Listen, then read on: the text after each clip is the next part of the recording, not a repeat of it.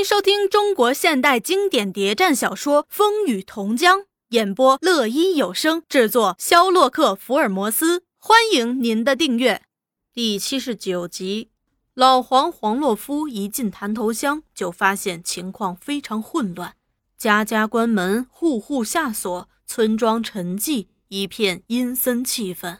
市集关闭，学校停课，人人如惊弓之鸟。他们径向学校宿舍走去，在门口庭院上遇见顺娘妈。老黄呀，老黄，你怎么这时才来呀？已闹翻天了，出了什么事儿了？你还没听说过？那姓许的大坏蛋吃了大亏，死了七八十，伤了近百，当铺、钱庄、赌场都叫抢了。啊？到底是谁干的？不是那许天雄，还有谁呀？这一下可把那大坏蛋教训够了，人人都叫好呢。走进那宿舍大门，只见那陈聪在堂屋对几个人手舞足蹈、口沫横飞的在说他那惊险的故事。哟喂，可真怕人！当时我在床上摊了几床大棉被，躲在床底下。还觉得不安全，那子弹吱吱的响，就像雨点似的在我头上飞来飞去。一见老黄说的就更有声色了，这简直是大灾难啊！我有生以来从未见过这样一场大战，在一夜间，那繁华的小巴黎成了什么模样了？尸体堆积如山，血流成河，阴森恐怖，跟地狱似的。把黄洛夫介绍给他，宋学文先生到学校教书来的。陈聪心里一震，派人来了，还装出笑容，欢迎，哟，非常之欢迎。因谈饮未足，又继续在说他那历险记。有人来说沈长清有请。陈聪扭头对黄洛夫说：“哟，老宋，自己人，恕不接待了。”说着，就像一阵旋风似的走了。老黄叫黄洛夫休息，自找顺娘去。他把顺娘带来。介绍给黄洛夫，顺娘同志，你的未来的助手。黄洛夫把他上下打量，有点失望。地地道道的乡下女人能帮什么忙？顺娘却大大方方地说：“我没什么文化，什么也不懂，帮不上你什么忙。照顾些茶水还可以，印刷、发行全都交给你。现在不懂，慢慢会懂的，重在于学习。”晚上。老黄又到顺娘家和汪十五见面。那汪十五说：“过去老仇没事儿干，经你把路一点，嘿，通了。现在我们就热热乎乎的开干了。”说了好多情况，全是叫人兴奋的消息。原来，由于为民镇一天天的繁荣，运输业也相当的发展了，各乡破产农民跑来当挑夫的、找活计的日有增加。但他们没组织，没个头，没规章，随请随去，雇主随时压低挑运费，这粥少僧多，大家互相争夺，不但便宜了雇主，还时常引起搬运工人之间的争吵打架。在过去，汪十五只把做挑夫当找饭吃的活，没把他当件工作来干。和老黄谈过后，开了窍，把这些运输工人组织起来。也是革命工作，他就开始在这些运输工人中进行活动。在为民镇的运输工人中，他的资格最老。当初还没人去干，他就和自己的女人干开了。尽管现在新来的人很多，入庙要先拜土地神，对他也还有几分敬意，因此很有条件做这工作。十五对大家说：“这大家没个规章，没个组织。”有活干，你争我夺，雇主占便宜，我们吃亏。现在人多活少，天天闹纠纷，多不好。为什么大家不来个组织，共同定个规章？挑担按重量，工资按礼计，大家一律不许你争我夺了。我们都是穷人，为找饭吃，争争吵吵，甚至打架，人家见了多笑话呀。这建议立即获得大家热烈欢迎，一致支持。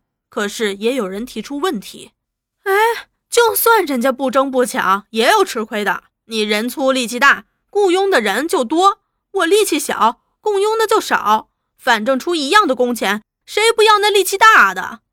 嗯，你说这话也有道理。大家有了组织，就不吃亏了。我们还可以定个办法，大家轮班排个号，不能随雇随去。有人来雇，讲妥了价钱，就由轮班的人去，谁都有机会，谁都不吃亏。这办法大家也赞成了。可是又有人提出新的问题，那那万一有新人来和我们抢活怎么办啊？由于农村赤贫化，这种人的确多，怎么办？这的确也是个问题啊！大家想想看，有什么办法对付？你说这样行不行？我们可以把现在的人登记一下，名册上有名的就让他在这干，没名的就不许干。来抢生意，大家一起对付他，打就完了。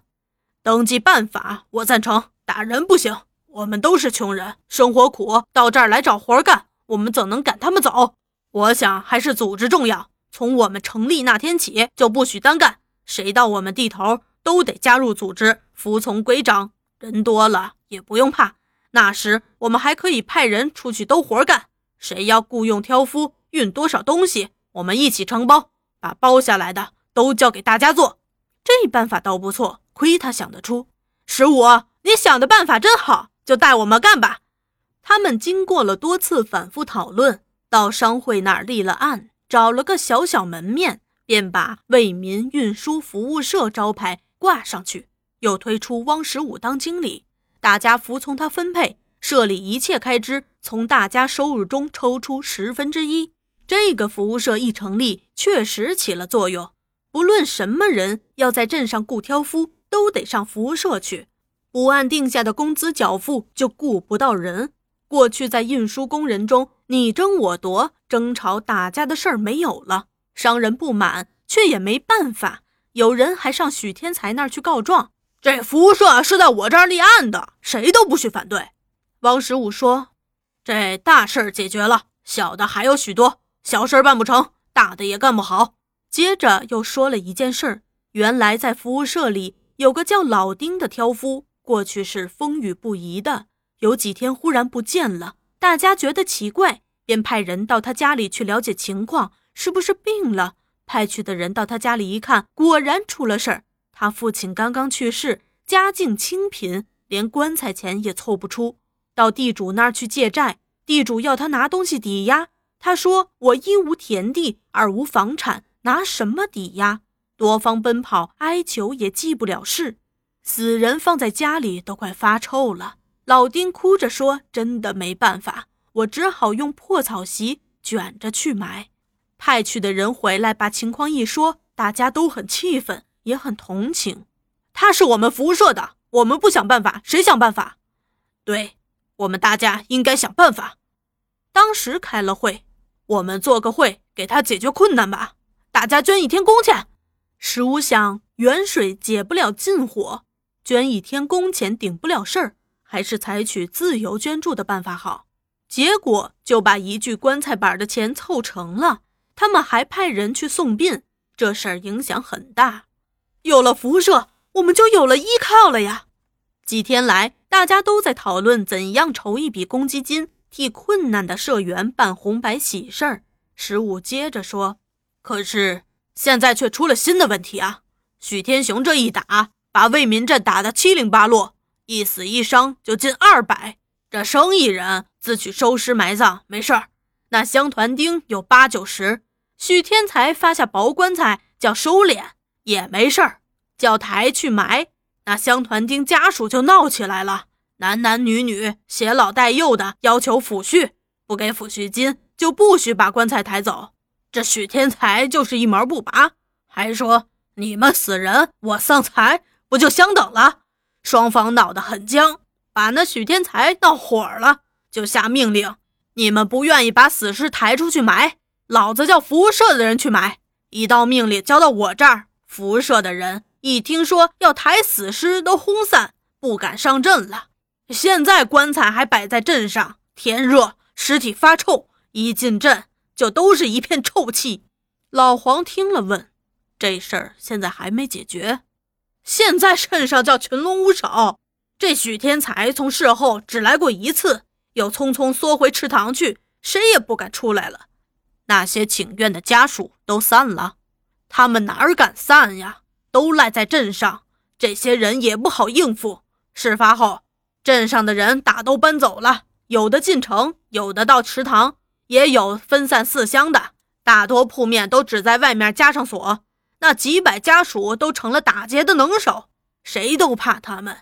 谁都不敢碰他们，他们没住的地方就随便打开铺面进去住，没吃的挨家的抢，拿什么吃什么。